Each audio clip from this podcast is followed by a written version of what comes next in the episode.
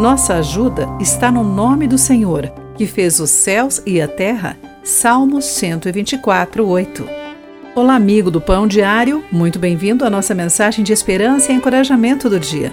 Hoje vou ler o texto de Adam Rose com o título Para onde você está indo? O que determina a direção da sua vida? Entendi isso num curso de pilotagem de motos. Para aprender a pilotar motos, meus amigos e eu fizemos um curso. Parte do treinamento lidava com algo chamado fixação pelo alvo. Ocasionalmente, o instrutor disse: Vocês se depararão com um obstáculo inesperado. Se olharem para ele fixos no alvo, irão em sua direção. Se olharem por cima e passarem por ele ao irem na direção que precisam, poderão evitá-lo normalmente.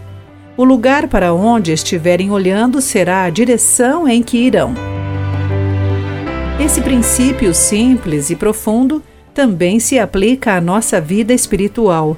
Quando fixamos no alvo, focando em nossos problemas ou lutas, quase automaticamente orientamos nossa vida ao redor disso.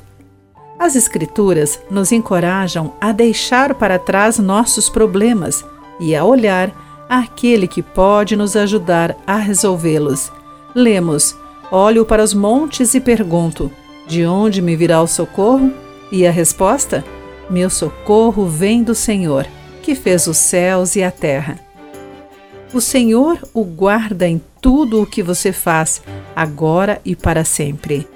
Às vezes, nossos obstáculos parecem intransponíveis, mas Deus nos convida a olhar para Ele para ajudar-nos a ver além dos nossos problemas, em vez de permitir que estes dominem nossas perspectivas.